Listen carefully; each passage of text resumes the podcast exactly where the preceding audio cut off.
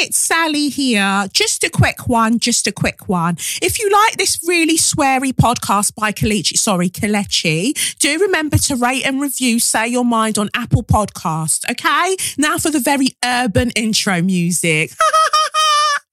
It's the Benz Brunani womanist, baby boys, baby girls, you need to hear this. Sit down, sit down, receive this realness. Make sure your cup's ready for the tea, we are go sip it, yo. Hard time scrolling for your long shorts. You might learn something you never know. Collect you find, and she's one of a kind. Don't say you mine, say you mine.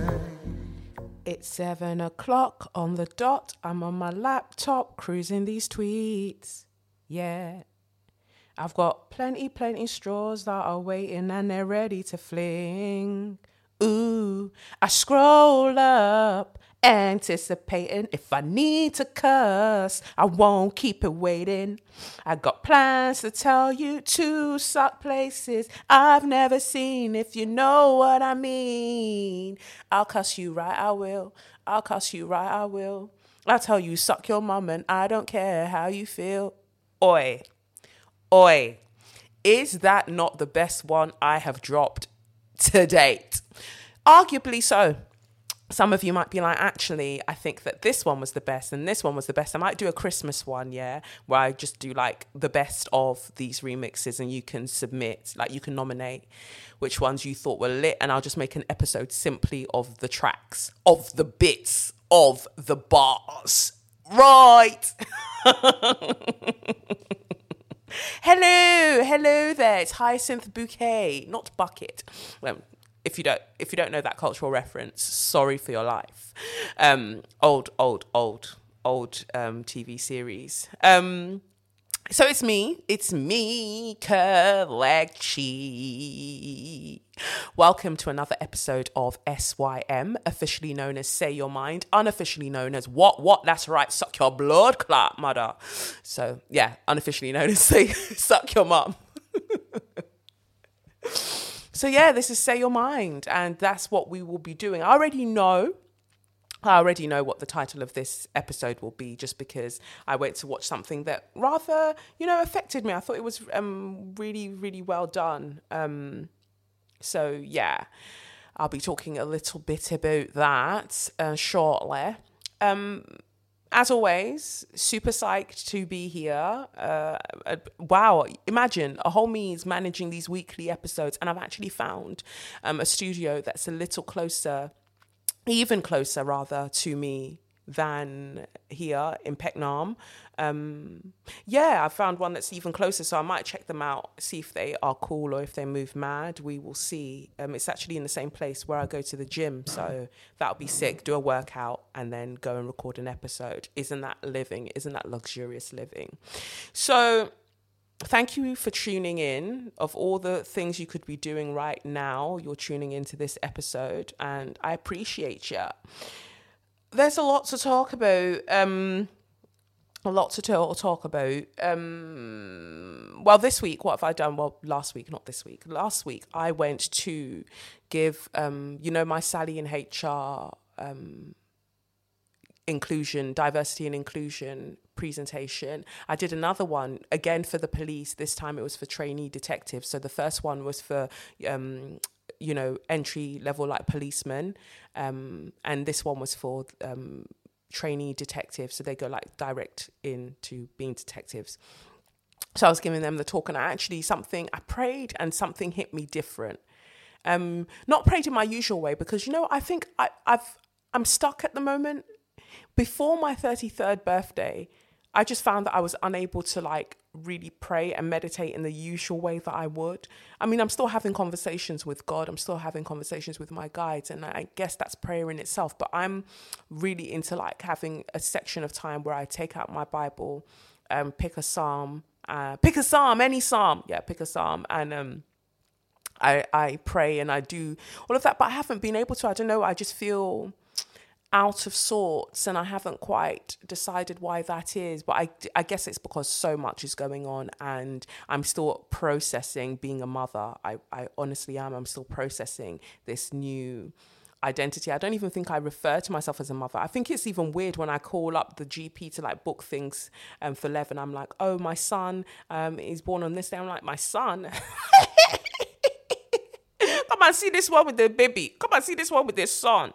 Yeah, so I, think that it's um you know readjusting to this new identity or this you know th- this addition to my d- identity that's rather yeah it's rather disconcerting it's throwing me a bit but i think that you know it takes time to settle in and i think being the kind of person i am so aware of myself and everything i'm I'm aware that this process is happening, so it makes it difficult to kind of do other things. But anyway, back to what I was saying. So I prayed um, in a different way, I guess, and I had this spark of um, inspiration that actually, why am I going into these talks?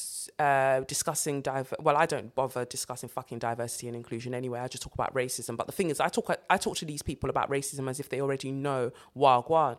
So I thought no I'll break it all the way down. And I was recently writing quite um, an extensive piece of work. And in there I talk about the how we got here in terms of racism and how race was constructed and how it's a mechanism and things like that. So I just thought, boom, use that section and use it to frame what you're talking about so um so that's what i did. So i actually started with like the history of race and therefore we translate um then we kind of travel into discussing racism. And their minds were blown. And the first question i asked them when i stepped up in the room was um because the title of my presentation is how Sally in HR presents how is that racist?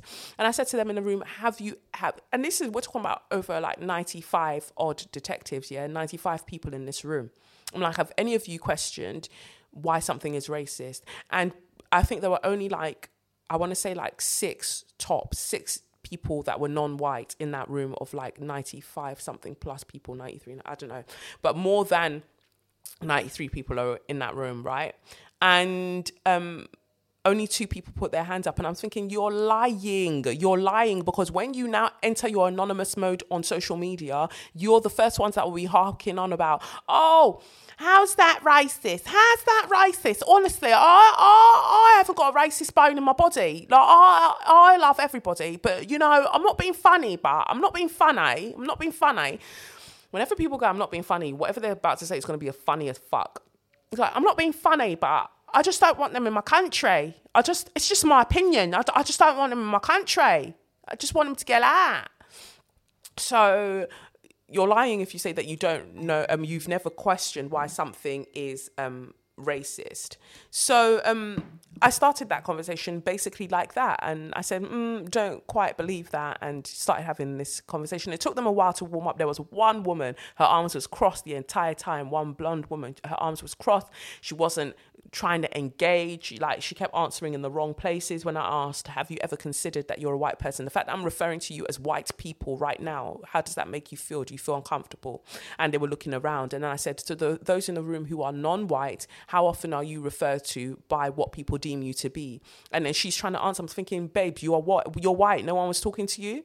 Um, but by the end, she was she was engaging um, it was it was really really transformative. I loved doing it, and I don't know if I can do them very often because they do they are emotionally draining. Imagine um, the kind of tension that we have um, as black people with the police generally and how black people especially black men and boys are treated and i'm i'm in this room um, giving you know in in this kind of giving my knowledge and giving in this kind of emotional labor way. But i think that if we want to affect change you have to be willing to go into these rooms and have these conversations. And you know to be honest fam i'm about to blow. Like let me just speak it over my existence in it i'm blowing. I'm not even i'm about to blow because the the universe doesn't understand you know time. Yeah i have blown.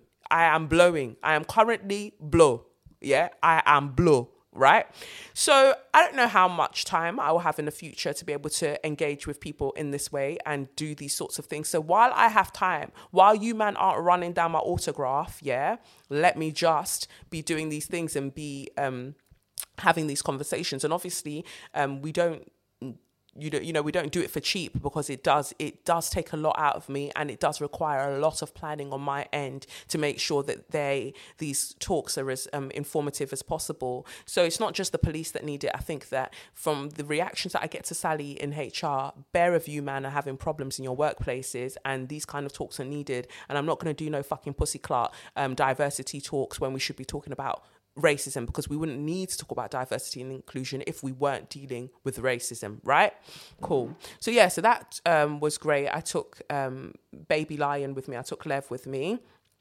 Um, and um, my partner's mum came as well to kind of help me. So she had him for the hour while I was giving the presentation, and we had to go all the way to Stafford um, to give the talk. But you know, it's the work. It's the work that I want to do. It's the work that I think is important. And I just have to put it out there. And again, it's just the extent of my range, you know? The range matters. You have to have range, and I possess such. So use it. Um, so I that was one of the things that I got up to. And then I think what else did I want to share? Well, actually, when I was d- doing that talk, the way that I got them into talking about the whole thing was because you know English people love to see racism everywhere, but in England, they'll see the racism that's happening in America. Oh my God, that's terrible. That's terrible what's happening to them people in America. Um, and they can see the racism in Bulgaria, right? In the when it was the Bulgarian football match, the 2020 qualifiers, whatever, when England were playing.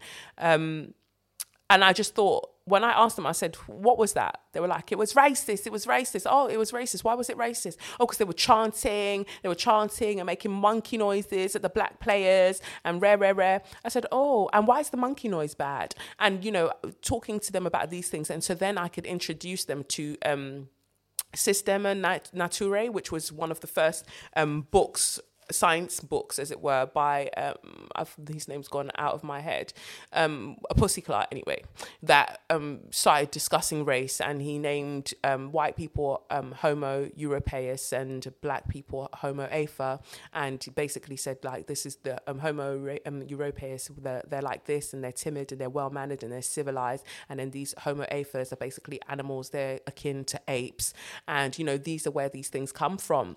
Um, and then you know it, then it was built upon by Johann Blumenbach who was talking about um, craniology and literally saying that the, the, the shape of our skulls the shape of black people's skulls meant that they were less intelligent like oh yeah they basically can fit less brain in there or whatever.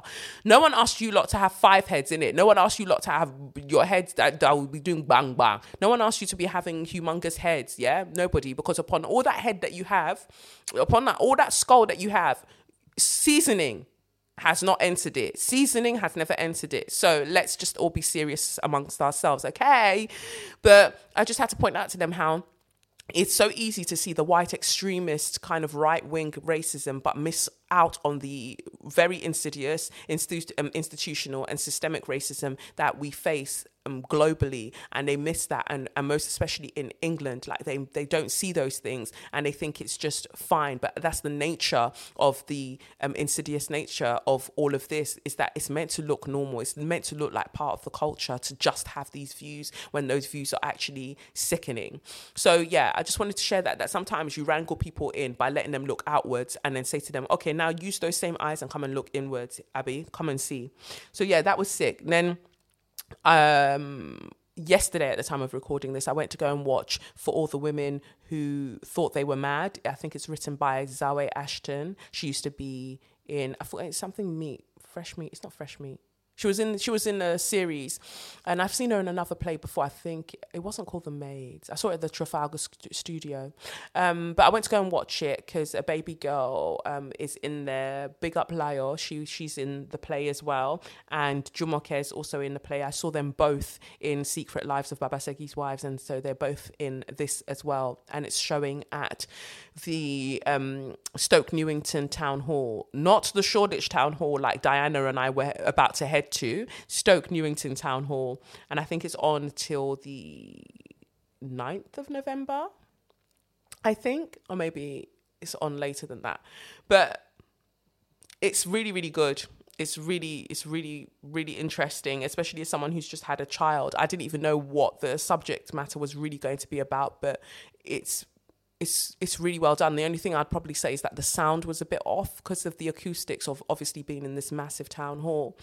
Sometimes when um, the actors were speaking, some were like extremely loud and it made it rather jarring, and then some just it didn't carry. So yeah, the space was odd. Um, and I just, from a director's point of view, I just think having black women and having this um, play, I guess, about black women and, and depression and um, postpartum depression and, and suicide and things like that. Having all of those things. And for it to be directed by, I guess, a non black um, director, I don't know the ins and outs of the director, but I just felt like certain things, certain elements were amiss for that reason. But overall, um, it's a it's a decent play. It's good. So if you want to go and see something, and you live in them ends, and even if you don't live in them ends, go and check it out. Like nobody's paying me to say this. I literally just wanted to go and see it, and um, I thought, why not recommend? If you want to go and see something, go and see that. So that's pretty much it for the things that I've been up to. I'm just going to jump into the tarot. So I know that some of you like to skip at this bit, but then it still catches your claw anyway because you don't manage to skip far enough. Because when the truth is going to catch you, it's going to catch you. Okay. Whew the tarot this week. Woo, woo, woo. So instead of using the Kaleidodope deck, I'm actually using the traditional Rider Waite deck this week. I just felt like I should. So um, I sometimes do re- readings for um, people in prison, and I send it to them via email. And yeah, the, this was the deck of cards that I was using um, to do that, and I just think that at the moment with this current energy that I have, I, I wanted to go back to the traditional deck. I think I feel like it was calling me. So what I've got here is Ace of Cups. I think we had Ace of Cups last week as well. I'm not sure, but we've seen Ace of Cups recently, or maybe it's one of the readings that I've done that I'm thinking about the Ace of Cups. The first card is the Ace of Cups, telling us that um, there's an opportunity for our cups to be filled. There's um, divinely filled, and it's heaven sent. It's heaven sent. This is the thing that you've asked for, that you've wanted, and it's here. So it's been handed to you. It will bring you no drama. It's literally there for the evolution of your soul and for who you are.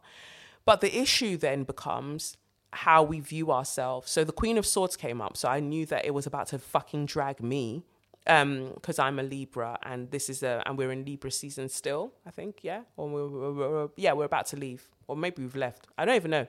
But um, the Queen of Swords came out, which is the quintessential like card for me as a Libra woman, and it came out in reverse. And I think the ra- the reason I did this is because some of us aren't seeing ourselves as we truly are or as we usually are. So it was the Queen of Swords in reverse and the Queen of Cups in reverse. So it's like we're talking about the head and we're talking about the heart. So everything is off kilter. If you're somebody that's very usually very logical, very good at like um seeing things and being able to um, strategize and, and really think things through. At the moment, you're just out of sorts. And if you're somebody that usually is very empathetic and usually feeling all of these things and feeling all of these things for other people, at the moment, you just don't have it in you. Both cards the Queen of Cups in reverse and the Queen of Swords in reverse tells me that a divine opportunity has come forward you're aware that the divine opportunity is here, but you're fucking exhausted. You're exhausted, so you don't even have the energy to tap into your usual badass nature. Um, or your loving nature to embrace it. Um, you're either thinking too much with your head or you're thinking too much with your heart. Like it's in your natural characteristic, you're literally the opposite of yourself right now. It's everything's just off kilter. Um, and I can definitely relate to these cards because I feel that way. And I, you know, I, I even alluded to that earlier um, when I was talking that I haven't been able to pray in the same way. I haven't been able to pray in the same way because I don't even know really who I am right now. And I think that that's a good thing because it's the ego that says, I am this, I am that, like I mentioned last week. So it's maybe a good thing to not feel like I am a who, but rem- remembering that I am a I guess I'm a what because I'm part of everything. And yeah, it's it's it's a really interesting space that I find myself and noting all of the people around me who require so much of me and me still being able to show up for them. And I think that that's what's mad about the queen energy in the cards because the queens in the card deck are the ones that that reign supreme that show up all of the time to make sure that all of the other cards in on in the deck are doing what they need to be doing. All the other people in your life are doing what they need to be doing. Like you are there to check on everybody. So even though you are aware that you are exhausted it's almost like this reserve tank that you have. You always tap into that tank to make sure that everybody's okay. But the mad thing is people aren't even appreciating it because yes, I know that um, there are people like myself who are very hyper functional, and you know, it's something that I discuss in therapy. I'm not very good at asking for help, um, but I've been working on it in therapy. So even if I'm not asking for help, now I'm getting better at saying, look, I need space to recoup. I need space for this. I need space for that. I don't like being called this. I don't like being called that. You know, I'm trying to be more. Um, forthright with setting boundaries and things like that. But I find that people, either online or even in my personal life, they don't seem to want to respect those boundaries because it's just like, but you're so strong, but you're usually ever giving. Why don't you just give some more now? And what's the problem with saying this? You know, you can deal with it. I don't see the problem because everyone's used to you just like taking everything, absorbing all of it, and transmuting it out into energy that's positive. And basically, now I think that some of us are really clogged up with all of the energy we've had to absorb, and we can't transmute it anymore. It's stuck inside. And so that's why it's hard to um, engage with the new blessing that's come through, whether it's work opportunities, it's just w- w- work opportunities, new relationships, whatever it might be. It's something that you've really, really wanted, but now it's arrived. You're too exhausted to even like appreciate it or to to to walk with it or to walk in it. Um, and then the last card that came out for all of that, that came out upright even, was the Five of Swords. And I think that cable card came up because there has been conflict there's this internal conflict with, oh, but I need to care for everyone. But if I don't care for them, who will? Fuck everyone. Fuck everyone. Like, write that down. Like, write that down. If you're listening to this on a Monday or whenever the fuck you're listening to this, yeah? Write it in your diary or write it as a note and screenshot it and make it your screensaver. For the rest of today, fuck everybody. I don't mean literally go and fuck everybody. But if you want to do that, also that I mean that's your prerogative. But um, literally fuck everybody. Fuck everyone. Take time out to yourself because the thing is, hmm, nobody is indispensable. Like my mum used to say this to me all of the time. Nobody is indispensable. Sis, bro, sibling, if you're non-binary, right? If you come and die because of everybody else, when you now die, they'll continue people will continue. You don't don't start tying all of your worth and all of your, your reason for being to other people and wanting to be everything to everyone. Because fam, if you wear yourself down, if you fuck yourself over, when you are not here, people will continue. You are your number one priority your happiness comes first. I don't care what the fuck anybody else has told you today, yesterday, tomorrow. Your happiness comes first because doing all of this martyrdom, martyrdom, even that is narcissistic in itself. Like wanting to give of yourself. Oh, look at me always giving of myself. Oh, ever sacrificing myself. And I'm talking about that in a way that's a self drag because that's an aspect of self righteousness. Get rid of it. Get rid of it because that too can become addictive. That too is just as destructive as being the other way as well. You know, people can become addicted to doing good acts because the good acts tell other people, look at me, I'm good. Look at me, approve of me. Look at me, love me. Look at me, accept me. When all of this outward, you know, posturing isn't doing anything for your inward life, yeah? You are the one that has to live in you. So you have to be happy with who you are. And if you're busy trying to make everybody else on the outside happy because that in some way you feel like it will feed how you feel about yourself on the inside, you're wasting your fucking time. Because there has to be a balance. Yes, obviously we want to be there for people. Yes, obviously we want to give and care and and and be there as a support to other people.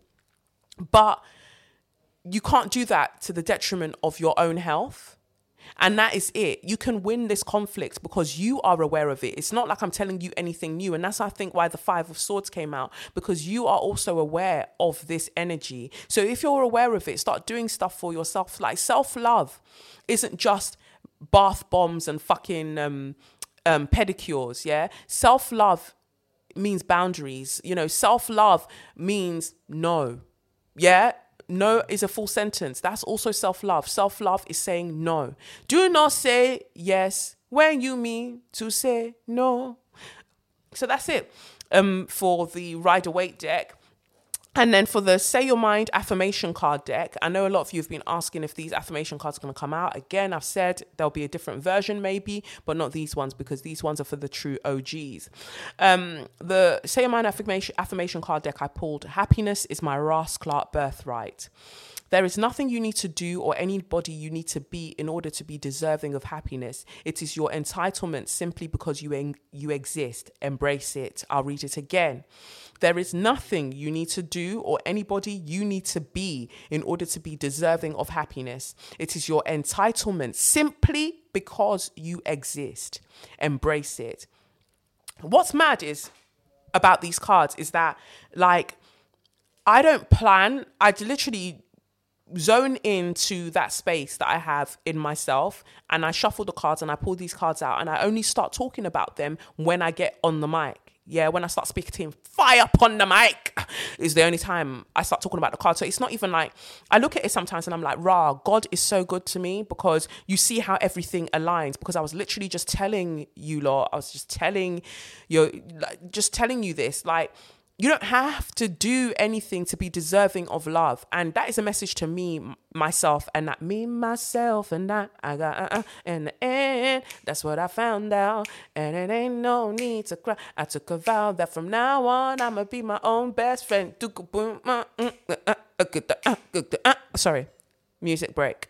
Um yeah you don't have to do anything to be deserving of love. And I think that when you've had love withheld from you at some point in your life, usually during childhood, you construct a persona that goes out do you know doing things for others and hoping that they reward you with love. But then your that desire within you will always be insatiable because it's from a wound. So it's not healthy. So you become addicted to doing good acts in in the hopes that people will view you as a good person when actually that's not how it should work. Do the good acts do them but do them from a place of hmm i just wanted to do it. Like it's not, it's not a thing. And sometimes we're not honest with ourselves about the reasons that we're doing things and it's like we're looking for that validation. And we're looking for somebody we're looking for people to love us because we are too scared to even love ourselves because ultimately we find ourselves unlovable. And that is my real truth. Like I've been in therapy for so many years now, and my new therapist, Emma, Bop Bop Emma, FYI, Emma is going to be taking clients on full time from November. She's not paying me to say this. I just think she's a Clark G.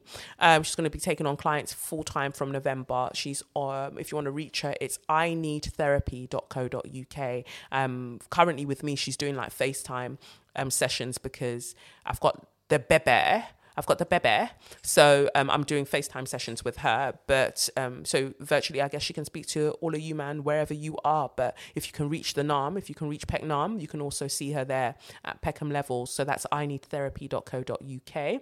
Um, I mention her because whenever we have our discussions, whenever we have our sessions, at the root of everything still comes back to this child this inner child, this child that felt unloved, this child that felt unprotected, this child that saw that nothing was as it should be and took on more responsibility than she ever, ever needed to take on. And so those patterns still show up now in me as who I am now. Like I feel responsible for things that are essentially out of my control. So, you know, before I even agreed, for instance, to do that talk with the police, I had to ask myself, who am I doing this for exactly? Because I cannot be single handedly resp- be responsible for racism in the fucking UK. I cannot sim- single handedly be responsible for um, um, dismantling, like, or, um, you know, um, fighting police brutality. I, I'm not capable of that as an individual. I'm I can only do what I can do. So I had to be real with myself as to the my motivations for doing certain things.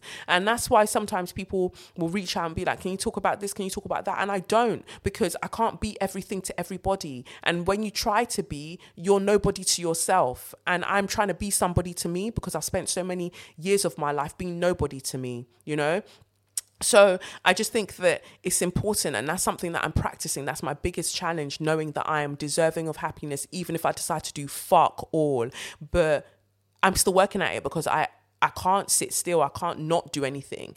Um, so that yeah, that I just thought that it was good to share that. And then from the Marcella Kroll deck, two three cards tried to fly out, and I was like, nah, you don't want me to try and talk about three cards. That's ridiculous. That's an entire fucking episode. So um I shuffled again, and then two of the three cards that initially flew out came out again. Like, bitch, we said what we said. Read what we've just said. So the first card card that flew out was is death, and it's number thirty six, which comes to nine then goes back to three. It says, the noticeable end of a cycle or situation, grieving or mourning a loss in order to heal. It is time to watch the old way leave itself in the past, allowing feelings of grief or sadness to move through you with ease. Meditate on this when you want to honor an ending, loss, or letting go in your life with grace. Without death, there is no life, and vice versa and then the next card that came out with it like the chronologically, like the next card was the 37, courage. And it says here, you are being invited to summon your courage and take the next right action. Drawing this card can be nudging you to let go of any fears you are having and boldly move ahead. This is your moment to seize the day, live your dreams, and step forward with confidence. You can meditate on this symbol and mantra whenever you need a boost of encouragement. And the symbol is lightning. And it says here, the lightning bolt is a symbol of courage and inspired by fictional cartoon character and real life character in my life. This card is dedicated to one of my first loves, Dennis, aka Shazam, the boy who was never afraid to try something new, a forever inspiration on this wild journey of life. Rest in power. So, it's interesting that death and courage came out together. Some of us are so scared to let go of the stories that we know about ourselves. If all the story that you've ever known of yourself is suffering, then when this opportunity, like the Ace of Cups, comes through and you're being offered a new way to view yourself. You're being offered the version of you that God sees. It's hard to accept. And I think that that's probably where I find myself in my life. Like, God is now, through the things that are happening in my life, God is showing me how God sees me. And it's hard to see myself the way God sees me because again, we go back to that inner child and I'm just like, oh, you know, due to this um, you know, sexual abuse as a child, due to, you know, the the living conditions and just how everything, the dynamics was as a child and how lonely I felt. I couldn't possibly be this person that you're showing me that I am or that I, you know, that I'm growing into. And so it's easier then when, you know, people who knew you while you were working through all of this, um, they pipe up or you hear that they're piping up and then saying various things like, oh, but, you know, she was mean to me and she was like this and she was like that. You want to go back to those stories because you're just like, you know, that's who I am. And it feels easier to go back to those stories because you're feeling guilty, almost like survivor's guilt. You're feeling guilty about having survived the storm, about having survived a certain type of, I guess, death. But now you're being asked to encounter an, another death um, and let that story of you die and and and move into the version of you that God has always seen and God has always loved. So even when you've been moving mad, like when I've been moving mad in my 20s and whatever, um, the version of you that you became so accustomed to, but God always knew that you could be more. God is asking you to let that version die and and embrace the new version that God sees because that is the one that is so divine. The one that you held on to well that was your kind of earthly figuring it out version like embrace the evolution that's happening in your life and let the things let the old things die. If people want to chat shit let them chat shit in it because they are the ones that aren't ready for their own growth. And and sometimes when people see you grow it reminds them of the ways that they haven't grown. So that's why they'll be up up up ready to chat shit. And it was interesting because I it was as I was coming here to record today, I saw this tweet by Mariam Hasna. She's amazing. I really, really like her. Um, and she tweeted, Sometimes you really have to let people know, listen, I'm not that person anymore. Others will resist. Re- others will resist seeing your growth because they don't want to look at how they haven't grown. But it's that first bit that caught me that Mariam wrote. Sometimes you have to let people know, listen, I'm not that person anymore. Sometimes, yeah, you're, we're talking about people on the outside but also maybe we're talking to that person on the inside. And for me primarily the people on the outside will not matter if the person on the inside of me knows that I'm not that person anymore. But if I still hold on to those versions of myself um, that I deem unlovable and I keep rehearsing that story, rehearsing that story in myself, when other people reflect that story back to me, then I'm going to obviously believe it and I'm only going to want to focus on that and be like, yeah, well, you know, I ain't shit and th- um, this and that. But you have to know that you're not that person anymore it was okay to be that person because you were the person that you needed to be to survive to be the person that you are now, right? So if other people want to waste their time going, well, I knew her to be this, or I knew them to be this, or I knew him to be this, fuck them. Because for them to have to, for them to be able to spend all of that time talking about who you were and not see who you are, that's their own Ross Clark problem. Like your your problem is making sure that you know that you're not that person anymore. And that's all that matters. Then all the noise dies down, and that's all you really want for yourself, um, essentially. So that's that for the tarot. Um, I really felt that. I thought that was beautiful. I hope you enjoyed it, and it actually went on for quite a while. But um, maybe I just need to make a tarot podcast. Who knows? But um, yeah, I really enjoyed that tarot. I'll probably listen back to it myself and cry my eyes out. no, sometimes like legit, I listen back to my own readings and I'm because I've I ultimately believe like my future self is constantly talking to my present self. Um, and I feel like it's my future self that managed to get me to this point in my life. So every point I've wanted to give up, my future self is like will give me like an omen and be like carry on.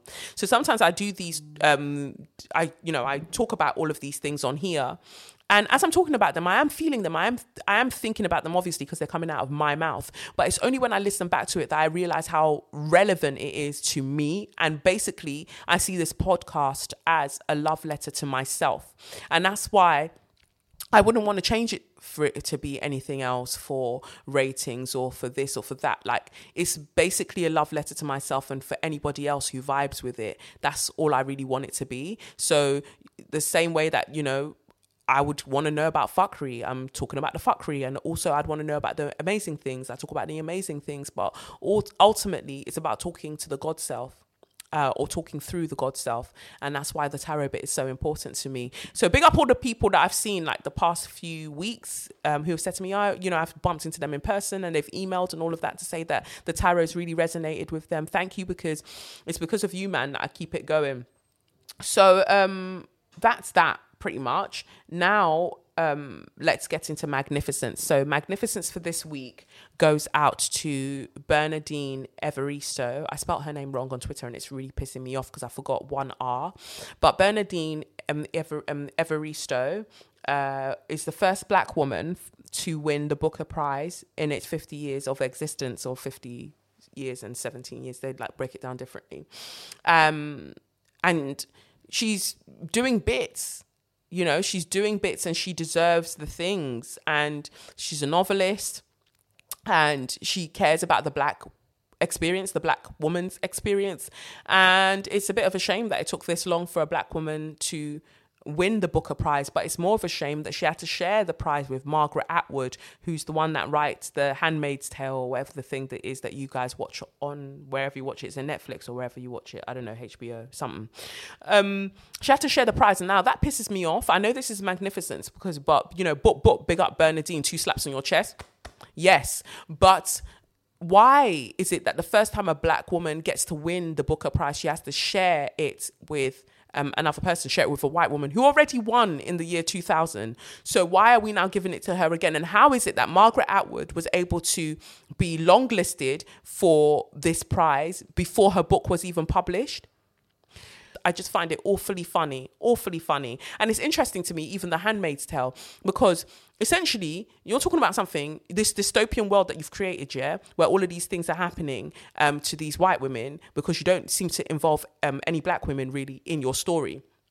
So this dystopian world where all of this stuff is happening to white women is funny because it really sounds like from what you've described the black woman's experience like lived experience is what you are describing in this dystopian. Imagine if this happened it is happening it is happening babes it's happening with your long eyebrows no sorry anyway it is happening so i have no beef with margaret atwood i don't have any beef with her i just think that it's when will white women be able to say, you know what, let me step aside. Let me step aside on this one. It's, it, it annoys me as much as when Beyonce was meant to, meant to win that award and it went to Adele. Adele's a sick singer. Adele's wonderful. But even Adele knew that Beyonce deserved it. So it was, so it was Adele that now was now on stage saying, you know what, you know, I'm a be, I'm a hive, I'm part of the hive. I feel like this, you know, goes out to Beyonce and rare, rare, rare because you see the fuckery. And sometimes you, you call it as white women call it when you see the fuckery say that you see it so that we know that we're not mad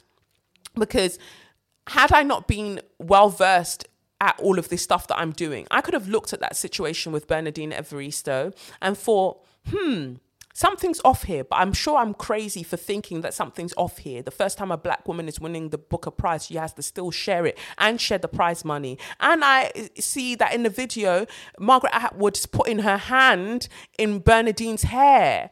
So there was so much violence happening everywhere, and I just don't get it. Like, what would it have shaken the table too much for a black woman to just win it on her own? Would it have? I, I don't. I don't know for these people. I don't know anymore. It, it just really bugged me. But anyway, not to even, you know, sour the ting, but then also to sour the ting because now, all because Margaret Atwood has now been, you know, it's a joint winner allegedly of this prize.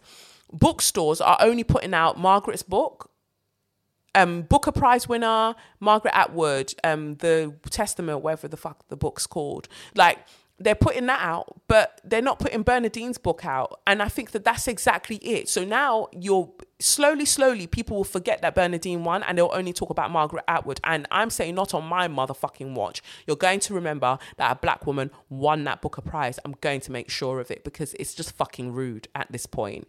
Um, so, anyway, Bernardine, you're a baby girl. Congratulations. Bop, bop, two slaps on your chest for winning that. You deserve. You deserve to have had it all to yourself. Well done to you. So that's that for Share Your Magnificence. Going into So You Mad, the first So You Mad this week that I just thought was hilarious was, you know, I try not to talk too much about Kanye West um, because I just think he's got so much going on and I don't know what we can do to help him. It's it's a tough one with Kanye. It's a tough one because I know that, well, I feel like he's not very well. So I just try not to take everything that he's doing too seriously. But at the same time, he is saying some damaging things. But anyway, what I saw was the the conversation he was having with Kim. Um, I think it was ahead of the Met Gala or something, and she wanted to wear one kind of outfit, and he was basically saying, "Oh, as I've grown and evolved, and I've done this and I've done that." Um, yeah, initially when we got together, I did want you to wear all of these sexy outfits. And because you had her posing what nude on a motorbike and doing all of these things, when, you know, he was very, very happy to also be objectifying her when they got together while denigrating Amber Rose and saying that she smells and whatever. He, or he had to wash himself after being with her. Very horrible, very misogynoir type comments. But anyway, so yeah he was very happy to be, um, you know, flaunting Kim K when he first got with her and now he's saying oh now we're gonna almost be on our fourth child or whatever and i just i've changed and i've evolved. And so i just think that you need to reflect that with the things that you wear. And i just love that kim was just like you know and i think this is the smartest thing that's ever come out of kim kardashian's mouth. She said okay but just because you've grown and you've changed in that way doesn't mean that i have and that i need to now catch up with you you know? And i just thought kim well done. Because a as annoying as I find her to be, as much of a culture vulture as I find her to be, as violent as I find her to be towards black women, I just think that that was a statement that we all need to recognize. You can be on your journey, my G, and we can be in relation, right? But I do not have to come and join you where you are because, baby boy, I'm not ready Yeah.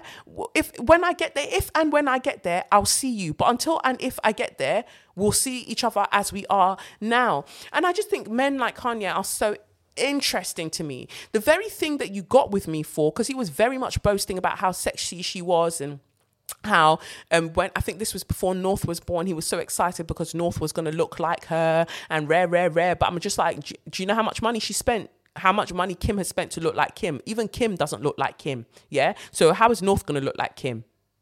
Because you do understand that plastic surgery isn't on a cellular level. Like it's it's not going to be passed on to North. But obviously North is gorgeous, but it just it was just a very weird statement that he was already sexualizing or objectifying his own daughter. But um, yeah, he was very very happy to her for her to be all of these things and be sexy and hyper sexy and all of that. But then now that he's decided that he wants to be doing his Sunday service or whatever the fuck that demonic thing is that he's doing, um, he's decided that he's doing that. And so now she needs to fall in line. Fuck you. Let women be who they were when you met them. And my mum's always saying this you know me today. Do not now claim tomorrow that you didn't know me. Like you knew me as I am today. Why are you trying to change me into being something else?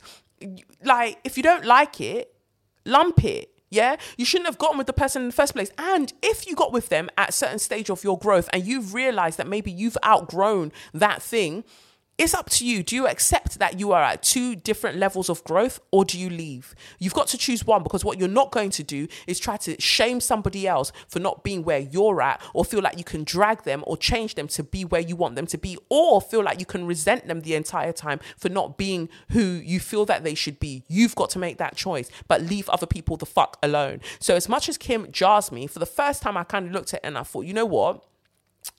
I don't. Uh, Uh, it's so hard to say this. Kim, my God. Let me try again. Kim is, oh my God. Kim is right. oh God. Mm, I got it out. Kim is right. I've said it and I just want to move on and I never want to talk about it again.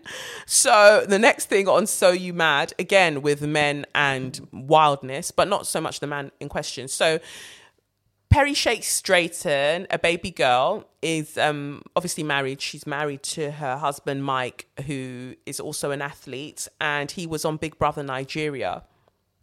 Um, he was a runner up. He did really, really well, managed to stay the whole time.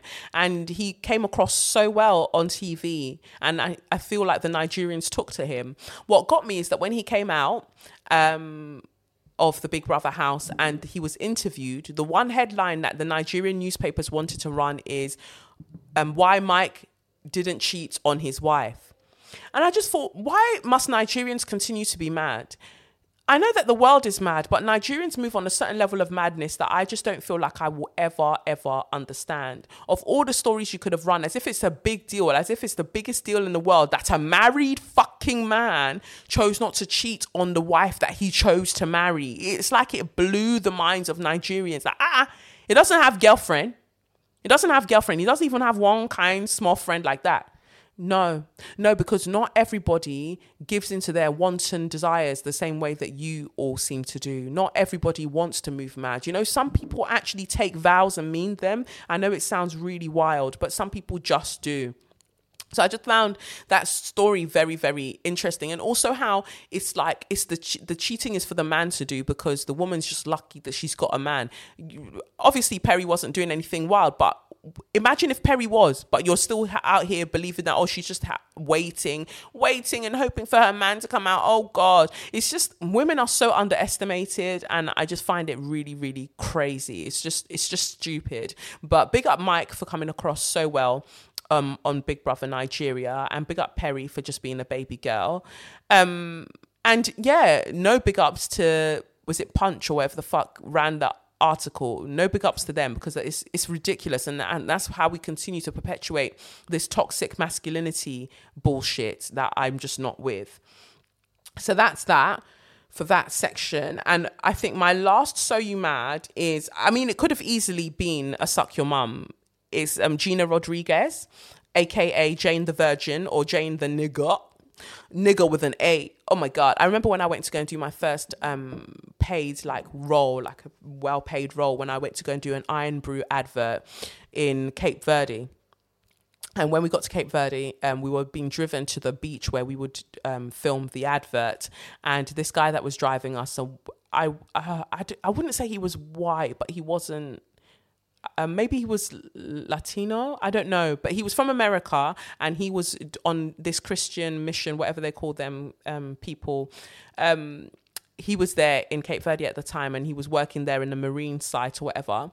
And he, I remember he was driving us and he was playing a song and somebody said, Oh, it's just said the N word. And he goes, Oh, it's okay. Man, it's okay because, you know, I've got a lot of black friends and they basically say that the difference is like, are you saying nigger with like an ER or are you saying nigga with an A? So it kind of, it's different, you know? So I feel like you can kind of sing along to songs and it's not a problem because you're not like saying nigger, but you're saying nigga. And I just think, I remember sitting in the back, back of the truck thinking, because of this explanation that you wanted to do, you've now said nigger 12 times. Wow it it blew my mind but i just feel like that's what we've got from gina rodriguez. So i'm just glad that i managed to watch jane the virgin all the way through before she really escalated in her wild behavior because she's been gearing towards it for some time but i've always kind of brushed it off because i'm just like maybe she's just one of those like tone deaf sort of people like i, I won't take it um,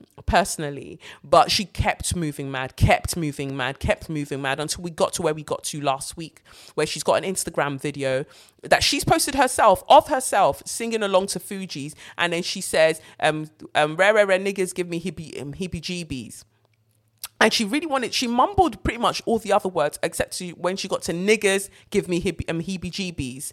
And I just thought, uh, so it's not even like someone made the video of you. You made the video of yourself on Instagram stories and then you posted it. So now when she was getting the backlash, she now came back and made another video. And I think that video annoyed me more because she was just like, well, I'm sorry. I'm sorry if I offended anyone. And I can't fucking stand when people apologize with an if. No, you offended me. Claim the offense. Don't not be doing if I offended anyone. You're a dickhead. You're a dickhead for that. Like that's that's that's ridiculous. You definitely know that you offended someone, so claim it and stop moving mad. She's like, I'm sorry if I offended anybody. Um, you know, I just I've grown up with the Fugees. I love the song, so I'm sorry if I um offended anybody by like singing along to it. No, you didn't offend people by singing along to the song, you fucking dickhead. You offended people by the word that you said, and you know it's the word, you know it's not the song. So why are you trying to play around like it's the song that's the problem? It's it's just extremely, extremely, extremely wild to me. Like, I don't get how she rationalized that to herself and thought, yeah, well, that's the reason that they're all mad at me, and that's what I'm going to stick to it's even her facial expression. Like I watched her facial expression and she's like, I just don't want to fucking be doing this. I don't want to apologize because ultimately I'm not sorry. And we know, we know you're not sorry. We can tell. So I wouldn't have bothered with the apology in the first place. And basically people started making memes of that and joking about and joking about with that as well because it, like don't bother i know that other people have said uh, given apologies in the past and they haven't meant it either but oh, I don't even know which way I feel about it. Maybe I actually like the fact that she was so not bothered about that apology and she made it clear that she actually didn't want to be making it anyway. But since she has to, fine. I'm saying it. Sorry, I guess. If you're offended, I guess, even though I don't see what you're offended about, because I was just singing along to a song. And and then other people are obviously piping up as they always do to say, yeah, I mean, I don't really see the issue because, you know, black people gave the world niggas when they started singing it and putting it in hip hop songs, and we, we just want to sing along to the songs. You cannot dictate the way that people reclaim a word. I have no personal relationship with the word nigger. I don't bother with it. I don't even tend to sing along with it when I hear it in songs, but that's just a personal preference. I just don't give a shit. But um, and I don't feel like it fits into the way that I naturally talk um as a black British girl, like as a Londoner, it doesn't really fit into how I chat. So I don't tend to use it.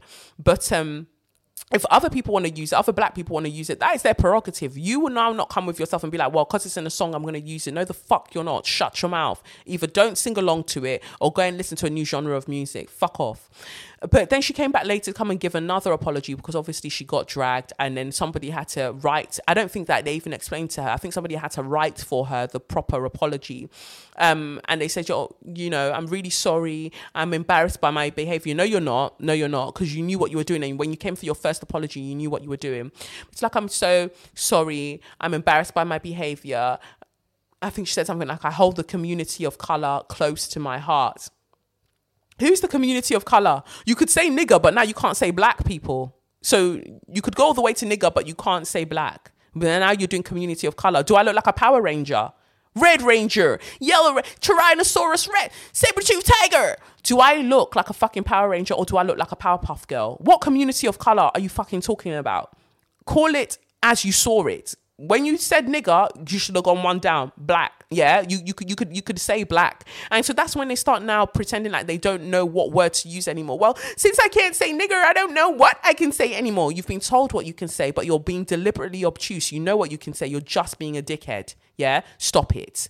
So I'm just glad I finished Jane the Virgin, but I will not plan to watch anything else that that girl is in because she's so annoying. And the only Gina I recognize it's obviously just Jean, but but but also if we're talking about actors, Gina that was um in that's Jessica Pearson from The Suits, and she's got her own show now. I just haven't been able to watch it, Pearson, so I'm going to get into that. So that's that for So You Mad this week. And then I'm going to move into finally Straw of the Week. Straw of the Week is really quick, aka Suck Your Mum. Julia Hartley Brewer is a dickhead um, because even the way she re- refers to herself as a journalist is really really funny to me but um anyway i get invited to her show um often and i'm just like look i'm not interested. I have no interest in coming on that woman's show. She's she's a fool. Recently she put up a screenshot of the fact that diane abbott has blocked her on twitter and she she wrote something along the lines of i don't see you know i, I it's I'm sad or whatever that Diane Abbott has blocked me. I'm disappointed that Diane Abbott would block me um, just because I've mocked her. But I've only ever mocked her when she's made a um, um, a, a, mistake. Um, it's not like I've been out here abusing her. So if she's blocking people, what if she gets into power? Is this how she's going to behave by um, blocking out journalists? First of all, bitch, you're not a journalist. I don't even know why you're using big words for your small self. Um, Secondly, black women have the right to protect their space in whichever way they feel to. Yeah, she doesn't have to because she's a she's in public office. She doesn't have to see the things that you want to write about her. And I guess that her team manages her page from what I've heard. So even her team don't want to see the fuck shit that you've got to say about her. Why do you think that black that black women owe you their time and owe you their space? If I want to block you, motherfucker, I'll block you. And I don't even care if I'm the Ross Clark Queen of England. I'll block you and nobody will tell me any different. Okay. And it's like this incredible league of pussy Clark white women, Jess Phillips, um, her, Fiona Bruce, um, who constantly try to gaslight Diane Abbott and make her feel like she's either stupid or just like worth mockery. And it really aggravates me because you man aren't smart yourselves, you know, and you just haven't you haven't encountered the right one, or in this case, you haven't encountered the wrong one. FYI, me. Yeah, because the way the energy that you guys give Diane Abbott, I promise you, if you ever brought it in my direction, Woo, Lordy, eh, I'll slap you so hard. Woo, Lordy, eh, I'll cuss you so hard. You'll never been cussed the way that I'll cuss you. Ooh, that was that was a moment of inspiration. Oh my god. Honestly, I will drag you for filth. Because Diane Abbott can't do it because she's got to be well mannered, well presented. I don't have to be any of those fucking things. I will say whatever the fuck I want to say and I'll tell you about your pussies to your faces. So Diane Abbott continue to block people. I'm sure you don't listen to this podcast, Diane Abbott, but continue to block people should you ever hear this. Continue to block these dry pussy gal. Tr- continue to block them because they're they're taking the piss. You have every right to protect your peace in peace and to not have to tolerate the nonsense that these nonsensical women want to say about you. You don't have to put up with the bullshit. You do not have to at all. Um, so that's that. Like I said, so Julia Hartley Brewer, or whatever she calls herself, straw for you to suck your mother. And I feel like this isn't even the first time I've given you a straw on this show, but here's another straw to suck your mother with, and I hope you choke. Um, and then Extinction Rebellion decided to move wild and put themselves at Canning Town Station um, to disrupt the tube service, um, the transport service last week because you know they're protest protesting climate change, and I just think it's interesting the way that they are able to disrupt so much of our lives, which I don't mind. Like protest is part of you know disruption is part of protest, so that's not even my issue with it. My issue with it is that when Black Lives Matter was doing what they were doing, yeah, they were basically branded as a terrorist organization. But Extinction Rebellion, what? Because they're white middle class people, they're not branded the same way. In fact, they're even going around giving flowers to policemen after they've been arrested and things like that. And I just think, wow, oh, look how look how cute. Oh, oh, look how cute that you can like collaborate with the police in that way. Police came out in riot gear when they had to interact with Black Lives Matter protesters. But when it's you, man, oh no, it's fine. Oh no, let's just, in fact, let's just be around them so they can do what they're doing. So I'm glad that the protesters, the ones of you that didn't hear word when the rest of you said that you don't want to be involved with disrupting train services, I love that the ones of you that decided that you were going to go and do it anyway, you got dragged the fuck off the top of the tube and you got clarted because that's what you deserve. You need hot slaps to get common sense into that brain of yours. Good. But then they were online talking about, oh, you know, Rosa Parks decided that she was going to stand up for this and that. And, you know, that's what we're doing. And I'm so fucking tired of white um, protesters, organizations always bringing up black people um, when they want to justify what they're doing. Vegans will do it about, oh, slavery and compare, compare it to eating meat. And now Extinction Rebellion have come with their white middle class selves um, to compare themselves to Rosa Parks? Do you not understand what segregation was? Do you not understand what the slave trade was? Do you not understand what like apartheid and colonization was? No, you don't. You don't understand the severe violence that was inflicted on black people, on their bodies. You don't understand it. So you don't understand the magnitude of what Rosa Parks did that day. And then Rosa Parks got fucking arrested. And I'm sure she wasn't treated as nicely as the policemen treated you when you were arrested for all the things that you were doing. Yeah. And the fact is, climate change is likely to affect disproportionately more so the people in the global south, which are like black and brown people. They're more likely to suffer the effects of climate change. But you know what? They've still got to fucking go to work. So you putting yourself at Canning Town Station, knowing that most of the people that are probably going to be traveling through there aren't of your demographic, it's very it's very, very, very violent, very violent and very stupid. If you wanted to go and disrupt and cause problems in the city, go to the city yeah, with your suited and booted people. You didn't need to now come and bring it to people who some of them are on zero hour contracts or what they're not gonna get paid fully that week because they weren't able to get on the tube because you fucking disrupted it, you fucking dickheads. Think more about the things that you're doing. It's not just about you. You could take the time off work because mummy and daddy have probably given you a trust fund, or you are the mummy and daddy with the trust fund. Like you can do that. Certain of us people out here can't do that. So we need to be able to make it to the places that we're gonna be able to pay our bills with. Yeah. So keep your nonsense over there, over there, and keep black protesters' names out of your fucking mouth because you don't have the range. You're not on the same. You are not on the same level. Your hairline's wonky. You don't wash your legs. Please stay in your lane. Okay. Thank you. And like I said, all of you suck your mums with a paper straw so it can protect the environment. So we can, you know, tackle climate change. How about that? That's it. That's all I wanted to say. Yeah, I'm just going to end it there because I feel like I've cussed enough. Um, that's it for this week of Say Your Mind. I have been Kelechi Okafor. And like I said, this has been SYM, officially known as Say Your Mind, unofficially known as What What? That's right, suck your mum. Woo! So you can follow me on at Say Your Mind Pod or at Kelechnekoff. And like I said, remember to rate and review the podcast and remember to keep tweeting about the thing. I love hearing your feedback and what you're enjoying and what's got you thinking and all of them things there. So hopefully I'll catch you next week. Um, stay moisturized and stay cute. Peace! It's the Benz Punani womanist, baby boys, baby girls, you need to hear this. So sit down, sit down, receive this realness. Make sure your cup's ready for the tea, we are go sip it, yo. Hard time scrolling for your long throats. You might learn something you never know. Collect you fine, and she's one of a kind. Don't say you mine, say you mine.